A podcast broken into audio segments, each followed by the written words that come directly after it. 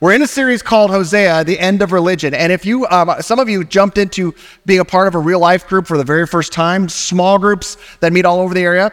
And some of you haven't yet. So right after the service, if you're not yet plugged into one, that's like basically, how do you take what's happening on Sunday and give it like mileage into the week? And I want to encourage you to go out to that board out there that has the large M logo on it. It's got clipboards on it. You can jump into a small group. Um, Or if you're someone that says, look, none of those options look good for me, but I have friends.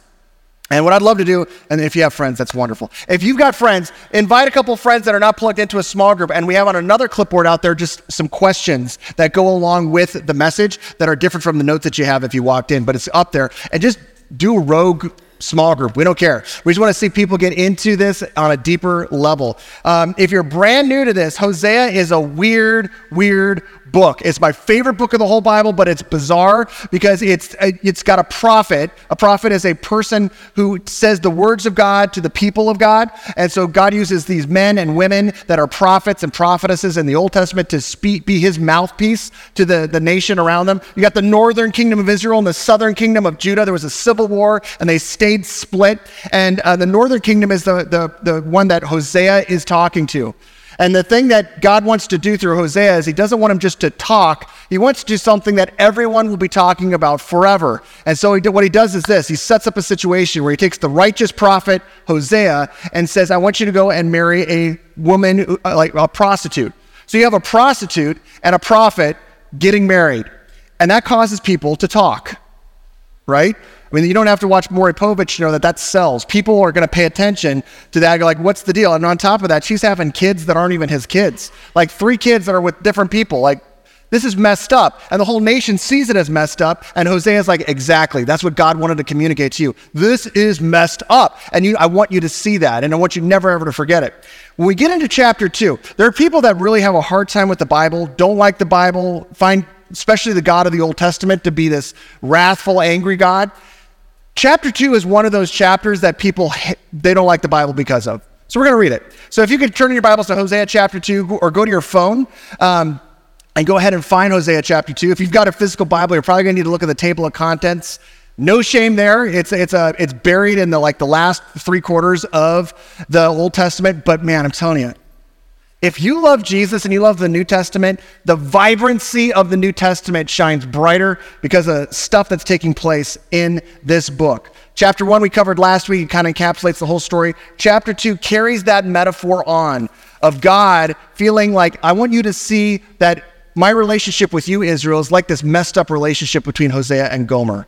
And if you've ever been someone that's been cheated on or hurt, and you know that anger and the intensity of emotion, you hear God expressing that in chapter two. It's dark. This is what we're, I call the fierce love of God, and it's it's pretty brutal. And so we're about to read that. If, so if you could stand for the reading of God's word as we get into Hosea chapter two, starting, and we're going to start actually in verse two of chapter two.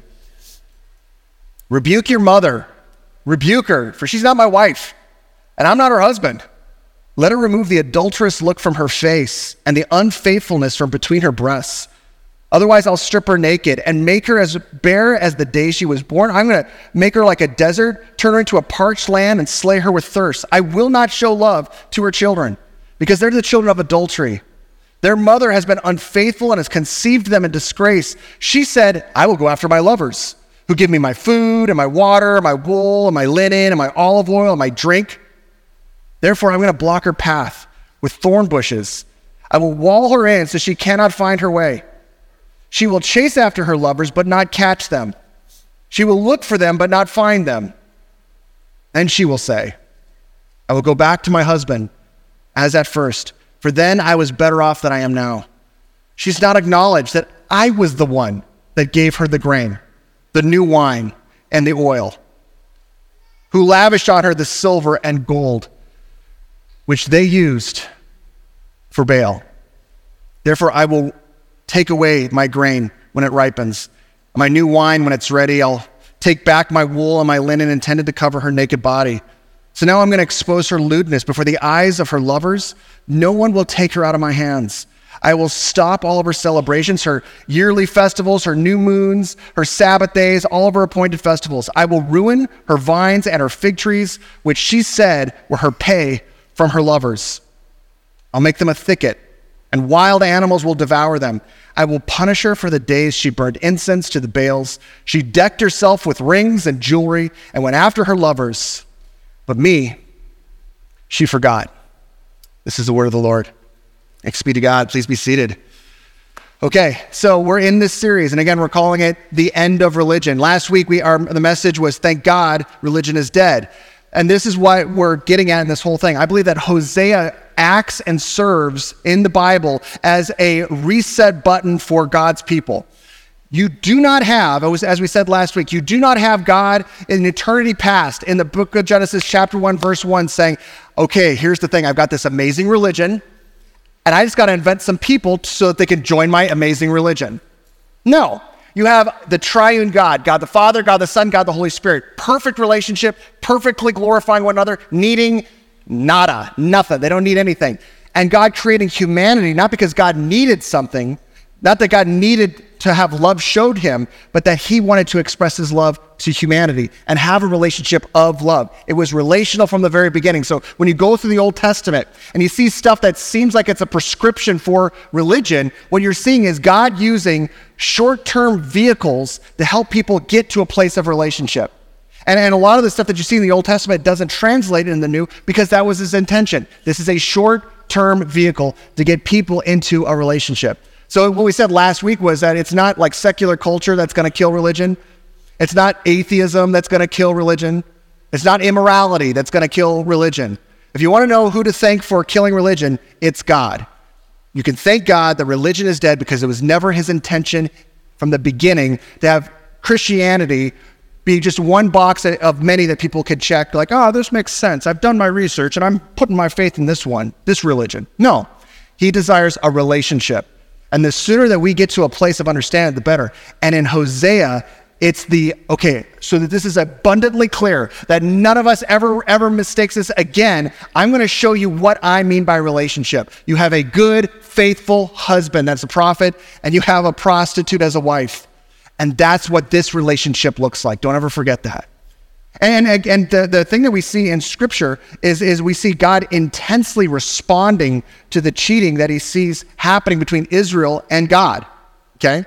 Now, and as when, when last night at the Saturday service, when I read chapter two, I got to the end of it, and there's a guy, I kid you not, he's in the front row, and he's never heard chapter two of Hosea. And he was like, oh. I'm like, I know. It's crazy. I mean, it's intense. But here's the thing. The truth is, is that the status of the person you offend dictates the intensity of the response.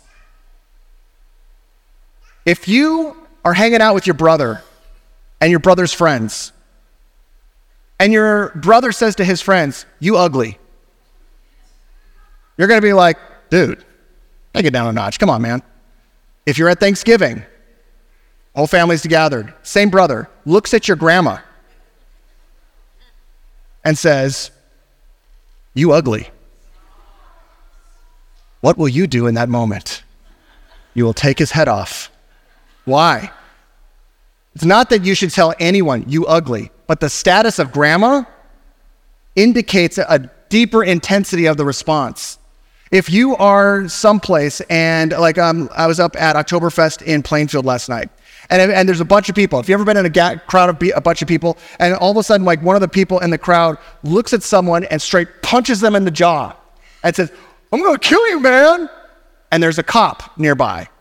That cop is going to respond. He's going to restrain you. He's going to bring you over to a curb. Most likely, there's not going to be much more that's going to happen from that if you cool down, right? Take the same dude. And into town comes a sitting president. And this guy sees the sitting president, straight punches him in the jaw and says, I'm going to kill you, dude. What happens to that guy? You don't see him at Christmas, right? He's going to prison. Why? It's not like one, one, oh, it's okay to punch this guy at Oktoberfest. And it's, you know, no, it, it's not like it, like one of them's okay and one of them's not. They're both not okay. But the status of the person offended dictates the intensity of the response. Cheating, adultery is wrong anytime, anywhere, any place. But the reality of this relationship is that the status of the person that we have cheated upon is so significantly more that the intensity is just that. It's more intense. Now, the Bible's word for cheating and adultery is, is idolatry. And if you want a good description of idolatry, it's this. Idolatry is taking a good thing, making it the number one thing, which is always a bad thing. Okay, so let's say this together. One, two, three. Taking a good thing, making it the number one thing, which is always a bad thing. And, and Israel was awesome at this. They believed in the one true God, like they should. Yahweh, Yahweh's the one true God. He's our creator. He's our sustainer. We love God, but they've got needs. And one of their needs is crops. And crops for them was basically equivalent to cash. I mean, this is like, this is our income. This is our sustenance. This is how we survive. And we we we got to have that. And on top of that, they also needed something else. They needed children, because children was something that was not just like legacy. It wasn't just like, so you have like gifts to buy at Christmas or something like that. For them, children was, was, was the, these were the people that help us through life. These are the people that are leave a legacy. If I don't have kids, it seems like the, the, the gods are, are angry or cursing us or something. Really, it's another way of just saying family. And the thing is, is that even though they had God in their life, they were turning to Baal, which was a harvest god. And they're like, okay, harvest god. Like, you know, like, look, I believe in God, but ah, truth is, I got needs.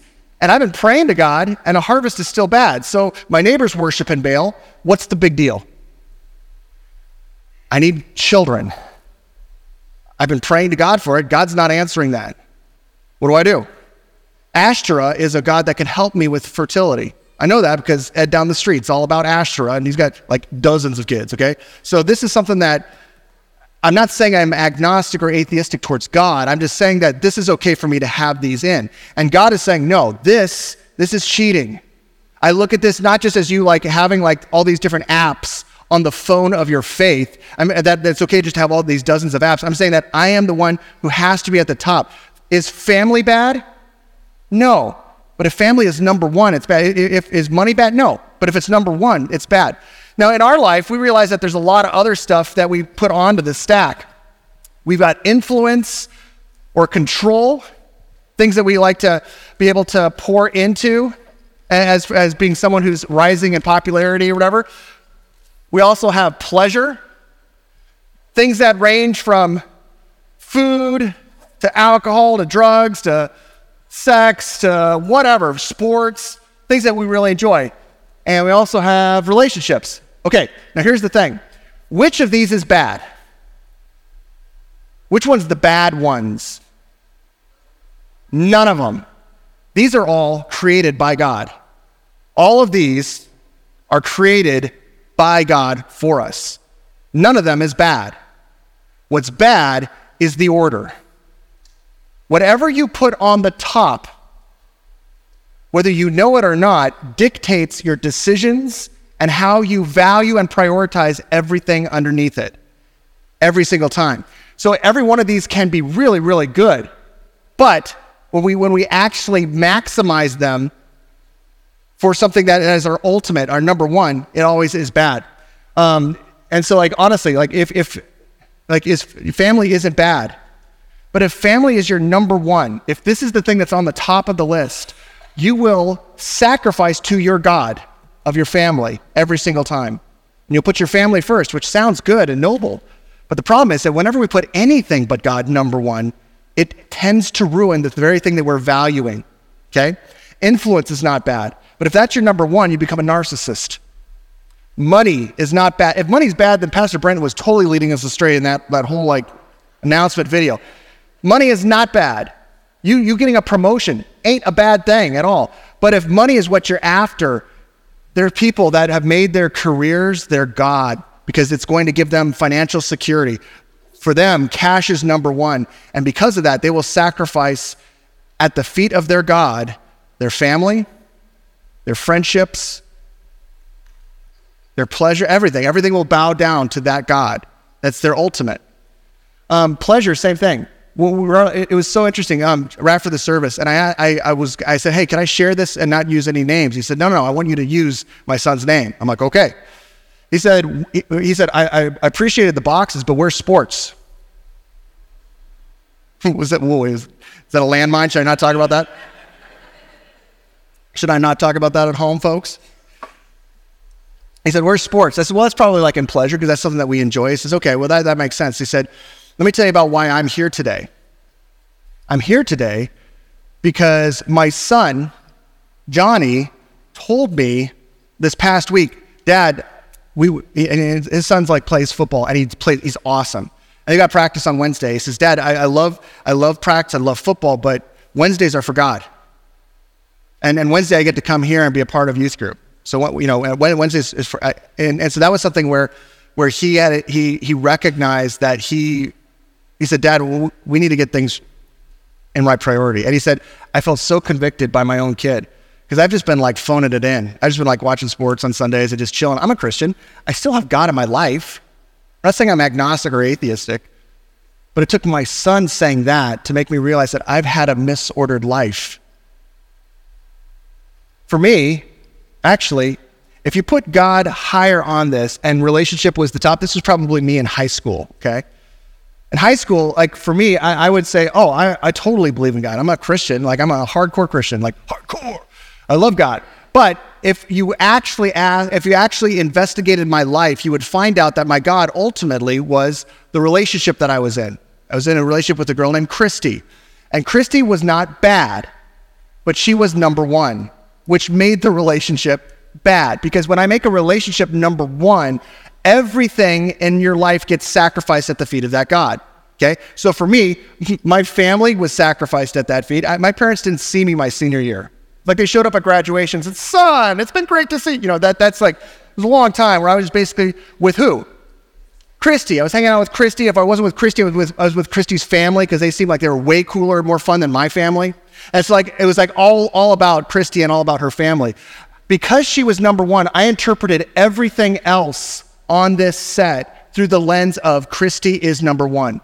So if there were things that that I knew I shouldn't be doing, but because Christy's number one, I, I would serve that relationship first and foremost every single time. I invested way too much time in Christy, way too much money. Like every cent that I earned went to paying for dates or gifts just to try to show her how much I love her, and way too much physicality. And spoiler alert, it didn't work out. We're no longer together, Christy and I. But that's how it happens, man. It's just like, it's so weird. Good things being turned into number one things, always, one hundred percent of the time. It's ruinous, it's bad, it's messed up. And so humanity's problem is just that. It's a misordered life. And and God doesn't like this. In fact, again, God not only looks at it as ruinous for us, but he looks at ruinous at our relationship. Just, I mean, again, look back to what he said in chapter two, verses thirteen, that, that terrible last passage. He says this, I will punish her for the days she burnt incense to the Baals. She decked herself with rings and jewelry and went after her lovers. But me, she forgot. And so because of the fact that whenever we put anyone or anything but God at the top, that person becomes or thing becomes our God, that's going to be ruinous to us. It's ruinous for our relationship. God intervenes. Every single one of us were created to worship. It just depends who or what we're worshiping. Who or what is number one on the stack of boxes in our life. Now, here's the thing. Because God loves us, he chooses to intervene. And he intervenes in two ways. Yeah, he intervenes in an active and a reactive way. A lot of people don't like the word reactive, and so if that bums you out, just say responsive. But it helps me and my brain remember it better for active and reactive. Think about reactive like a chemical reaction. Um, active is, is where God in this passage is talking to Israel and saying, you are doing things that are breaking this relationship, and I'm going to step in and actively intervene and stop it. I'm going to stop what's happening because I want to pull you back and get you back to where you should be. And so we see that in verse seven. First off, really quick, um, how many of you uh, parents um, have had a situation where you look at your toddlers once they start moving and realizing that it's dangerous, that they're going places they shouldn't go in your house? Or near things they shouldn't go near. So what do you do? Yeah, you put up like little fences, barricades, electrical fences, things like that. Yep. Some of you. Yeah, we put barricades too because we knew that our kids were prone to like go, hey, it's awesome being up on the top floor, but wouldn't it be great to be on the bottom floor and get there in two seconds? And And so we had to put up barricades in there. Now, are we oppressive parents because we put up a barricade, a fence blocking the stairs? No. D C F S is not calling me going, you put a fence up? What? No, that's not going to happen. The reason that, that we did that is because we love them. Now, it may seem oppressive to them as they see this barricade, but wasn't for wasn't for us because we knew what we were doing. We see that in verse six. Therefore, I will block her path with thorn bushes. I will wall her in so she cannot find her way. This is the, the picture of God blocking goals. If your goals are going to lead to you actually misordering this, God knows that's ruinous. He doesn't want that. And so you will find Israel was finding their goals were blocked. Now, I'm the first to say that everything that we see in the Old Testament towards Israel is not necessarily copy and paste to us today, but some of this might sound familiar to you. This is what was happening with Israel. Their goals were going to be blocked. Jump on down to verse nine. Uh, actually, verse seven. She will chase after her lovers, but not catch them. She will look for them and not find them. This is the, the, I don't know if you've ever heard of the law of diminished returns, but that's basically if you're someone that is experiencing like, um, you, like whether it's a substance or it's alcohol or something where like initially, man, whatever it took to get you high, like if, you, if you've experienced addiction, you understand this. Like, man, the first hit was here and I was like, it was amazing. But as I went on, what it took to get me back up to here took more and more of the same substance, right? And so it's like, it's like it's I, the law of diminished returns is to a point where when a person's coming to the end of their addiction, they're realizing I have to do so much stuff just to get me back to where I was over here because I'm having this diminished reality. We see this in verse seven where we have previous pleasure weakened. The law of diminished returns happens not just with substances, but with idols. With, with things that we make the number one, whatever it is, all of a sudden starts to diminish in its capacity to give me the hit, the fix that it once did. Jump on to nine. Therefore, I will take away my grain when it ripens, and I will, and my new wine when it's ready. I will take back my wool and linen intended to cover her naked body. And so verse nine is talking about the fact that material possessions are lost. For Israel, God's like, look, I'm I'm a good father who wants to give you. I want, and, and and I have given you. In fact, the stuff that you have, that's from me, and you've been misaligning with that and giving other people the credit for it. And, and that's going to be ruinous to you, and so I'm going to take back the material possessions that you currently are enjoying. We continue down to ten. So now I'm going to expose her lewdness before the eyes of her lovers. No one will take her out of my hands. This is the idea of saying, right now, you've got this phony front that people are like all about you, but it's fake. You know it's fake. They don't. Because I care so much about you, I'm going to remove the thing that's fake and false about you so that the people that you are going after instead of me actually see you for who you are. And that's humiliation. Now, humiliation isn't a good thing unless this is a course correction for Israel to get them to wake up and get out of the fact that they're heading for ruin.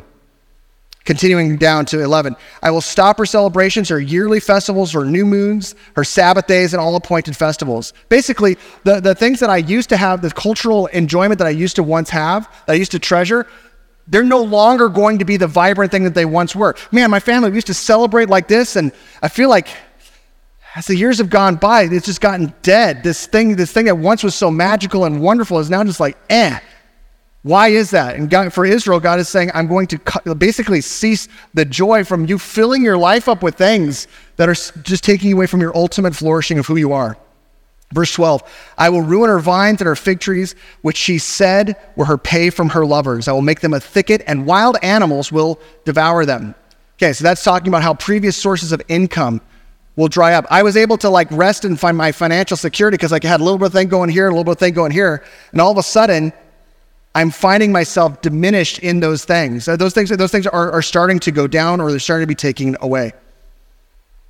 And and um, the thing is that when we look at all of this, at this active response of God, some of this, even though this is for Israel, we can like see some reflection in us today.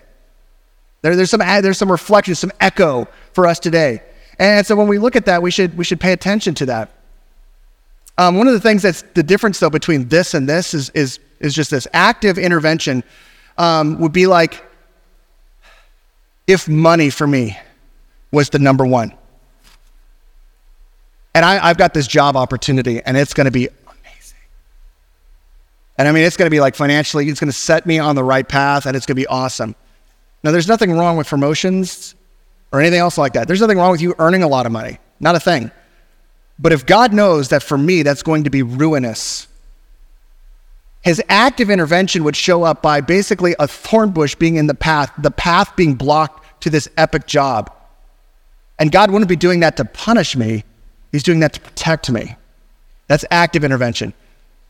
Reactive intervention is different. Reactive intervention is um, when, like, if I'm like, man, you want to know what's number one in my life? Money, and I don't have it. So I'm going to go and I'm going to hold up Casey's General Store on Mondamin because they've got several hundreds of dollars in there from people who still pay with cash. So I'm going to go and I'm going to bust in. I'm going to say, give me all your money. And then they're going to give me all their money. And I'm going to walk out. As I'm walking out, I'm going to laugh, ha, ha, ha, like a good thief would. And then all of a sudden, Manuka P D, woo, woo, woo, pulls up. And then I get cuffed and I'm arrested. What I can't say in that moment is, God, why are you punishing me?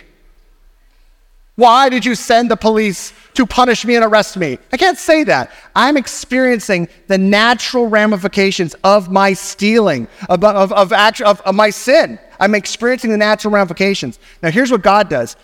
He is allowing reactive intervention to happen. He will use even that humiliation moment. Did God send the P D to get me? Did he send the cops in? Did he enable Casey's General Store with that silent little button that you see in the movies?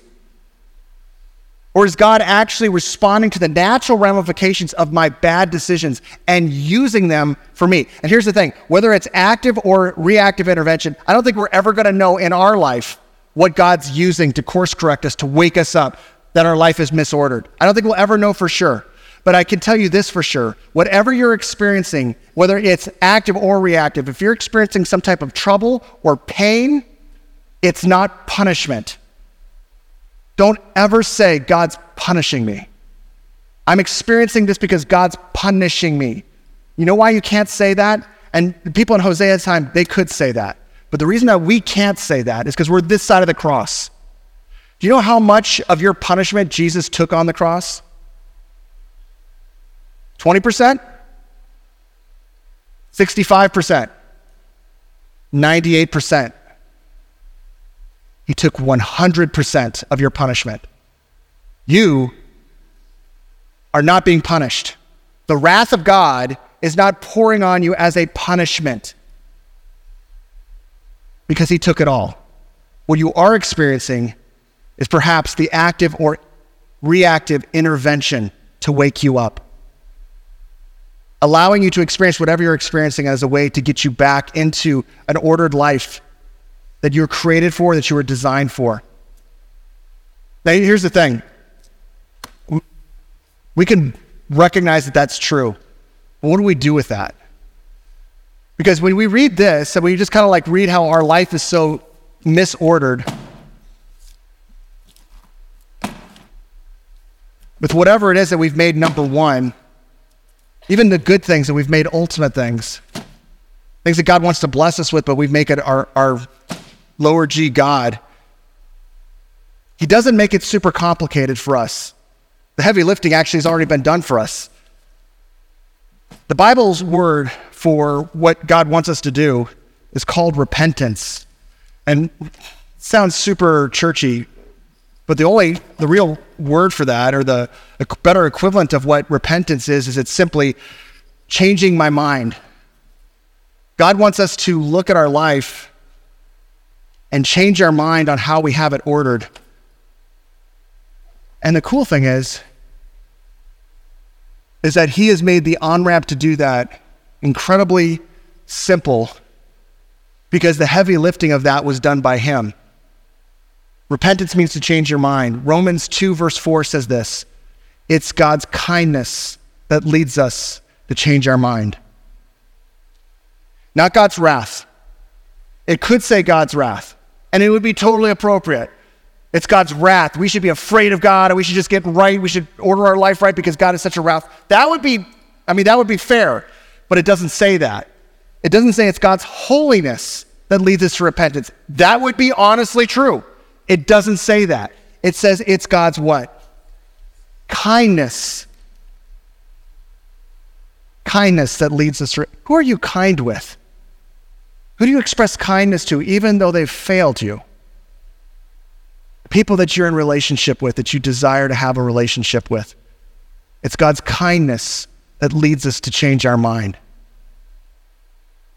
The Bible talks about another prostitute. This time was in the New Testament. This is a woman that she, um, man, she, she was so broken up about how her life was misordered, so broken up about the failures that she's made in her life, that she was so desperate, she crashes a religious leader's party that Jesus was invited to. And she goes into that party, and she she goes in with a plan. She's got this this um, perfume, super expensive. And the way that in the old school days, like the way that you really showed someone that they were number one is you would take expensive perfume and you would you would pour it on their feet. And that's what her plan was with Jesus. He had said things about how the broken find their wholeness in him, no matter what you've done, that he was going to be the, the solution to your answer. And that act, that spoke to her on such a huge level that she wanted to go and show him that he was number one. And so she brings in this, this perfume. But have you ever been in a situation that you had something, how it was going to go in your head, but it doesn't go that way in, in reality? And like it just totally like falls apart. That's what happens with her. She walks in and she goes down to his feet to pour this perfume in, but realizing who she's talking to, realizing who's right in front of her, and realizing what he's done in her life causes her to have an emotional response where she starts to ugly cry. And as she's crying, the tears are now just like wetting his feet, drenching his feet as she's just sobbing. And in her embarrassment, she realizes that she's making a fool of herself and everyone's staring at her. Jesus is looking right at her, but she's like absolutely humiliated. And in that moment, she takes her hair. Now, hair in the first century, that's what a prostitute would use to allure customers. And she takes the thing that she used to use to allure customers and she uses it to wash the tears off of his dirty feet. And then she pours perfume and she continues to wash and kiss his feet. And the other religious leaders in the room look at what's happening and they start to talk amongst themselves and they say, clearly, this guy's not a rabbi, or at least a good one. If he was a good rabbi, he would know what kind of a person that is and what she's done. I don't know if you've ever felt humiliated, like you've done stuff that God just can't forgive. That woman did. Jesus turns to them and says, do you guys realize this is this religious, righteous group of people? That the most righteous person in this room is this woman right here. The prostitute was the most righteous because she rightly came and served me, and not a single one of you guys did. You guys are all into yourself and your religious approach. Not one of you has made me number one. One of my favorite songs is a song called The Song of the Harlot, by this band um, called The Violet Burning, who played this song about that scene back in the nineties. And at the end of the song, I mean, the whole song is talking about how the, the the the artist, he's like, my life is just like that woman. I have loved the world. I have misordered my life, in other words. But he gets to the end of the song, and as the music just ramps up, he says, if I could be anyone at all. And he repeats it. If I could be anyone at all, Lord, let me be the whore that's at your feet. And the harmony in the background raises this song from this worship group, and the, the song would repeat over and over again, mercy triumphs over judgment. Mercy triumphs over judgment. If you're someone far from God, he's calling you to change your mind. He doesn't make the on-ramp difficult, but here's the cool thing. As we see in Hosea chapter two, God walling in the pathways towards ruin with thorn bushes, we see in the New Testament that God himself took the thorns upon himself. The thorn bush was put upon him. The wrath of God isn't against us. He brings it upon himself. The wrath of God is gone. The guilt, the shame is gone. The restoration is now.